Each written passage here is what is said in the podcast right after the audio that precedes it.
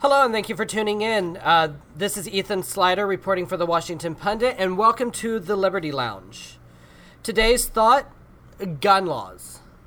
Let's think about this for a moment. This topic seems to be in the news every single day, like it's some big new headline.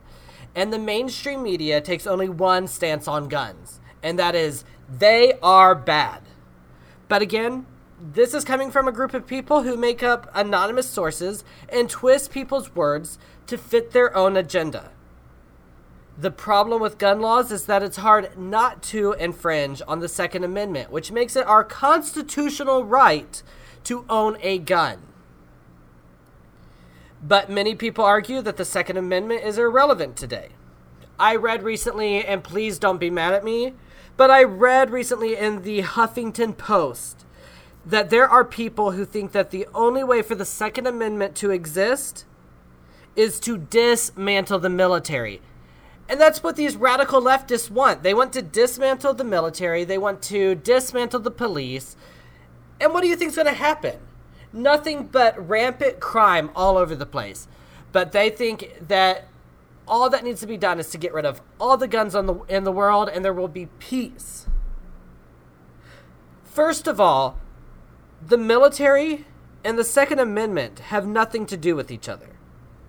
The military is set up to protect the country, and the Second Amendment, on the other hand, is set up to protect the individuals and their families. This keeps it so that martial law can never be declared on the American people. And then you have these places that have the strictest gun laws in the world. They have a higher spike in other crimes. The UK and Australia have seen a rise in rape and knife attacks by 21%, according to a 2018 report to The Independent. And Chicago has one of the worst crime rates in the country, and yet all the left wants to do is take away guns, instead of working on bipartisan options. My question is will they ever learn?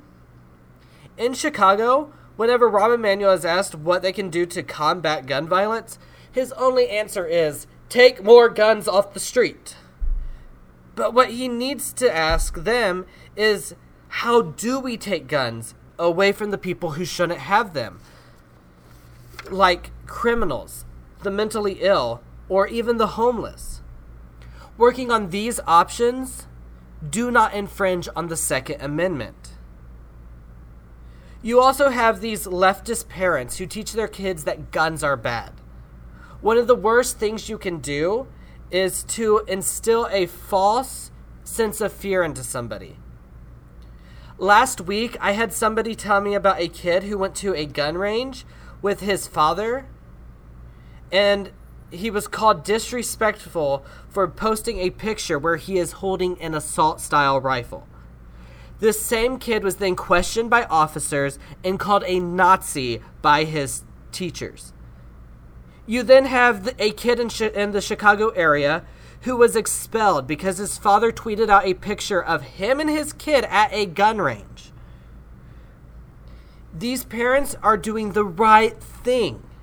They are teaching their children how to be responsible gun owners and how to protect themselves at the same time. The authorities need to stop targeting kids who are doing the right thing and focus on the shady people who make comments like, I'm going to bring a gun to school or I could kill you. When it comes to these people, red flags are hard to miss. And this is something that they always say oh, we missed the red flags on this one. How is this possible? These type of people are not quiet. They talk. And with social media, they usually leave clues. So stop worrying about the responsible people and go after the people who are sending the red flags. I'm sorry to yell, but I'm very passionate about this. We need to stop targeting the good guys with guns and go after the bad guys with guns. Good guys don't go around just shooting random people. I live in Chicago, one of the most left minded cities in the world, and I have noticed that many of the people I know here do not want laws that infringe on their rights. I hear it from my coworkers all the time. And they are some of the most left leaning people I know. One of these people is my manager, Erica. And she puts it like this quote, I think that people should have to take a mental evaluation before purchasing a gun. Just like you have to take a vision test before you can get your license. But I don't think somebody should limit how I can protect myself. If I want to own a gun, I should be allowed. End quote. I have heard people say things like, police are there to protect you, so you don't need a gun. No, the police are there to keep the peace for the city. That only leaves me to protect myself, my family, and my property. And finally, you are you have our future voters like David Hogg, who is nothing but a foul-mouthed punk who thinks he has all the answers, but in reality and a lack for a better word is uneducated on constitutional law. I understand that he is a survivor of a terrible tragedy and he is speaking out because he is scared, but he should really know his facts before he makes a judgment that people who are wiser and twice his age have not been able to decide on.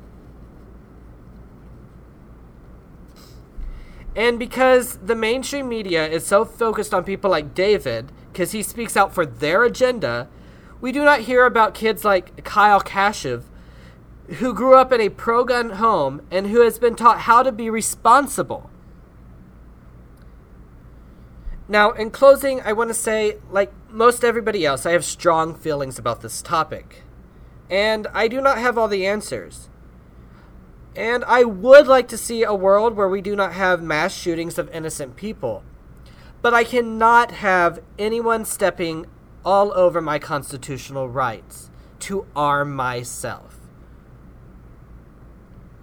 Thank you so much for tuning into the Liberty Lounge today. We hope that you continue to tune in. We are planning on putting out great content like this for you on a weekly basis. And for now, this is Ethan Slider for the Washington Pundit, signing off.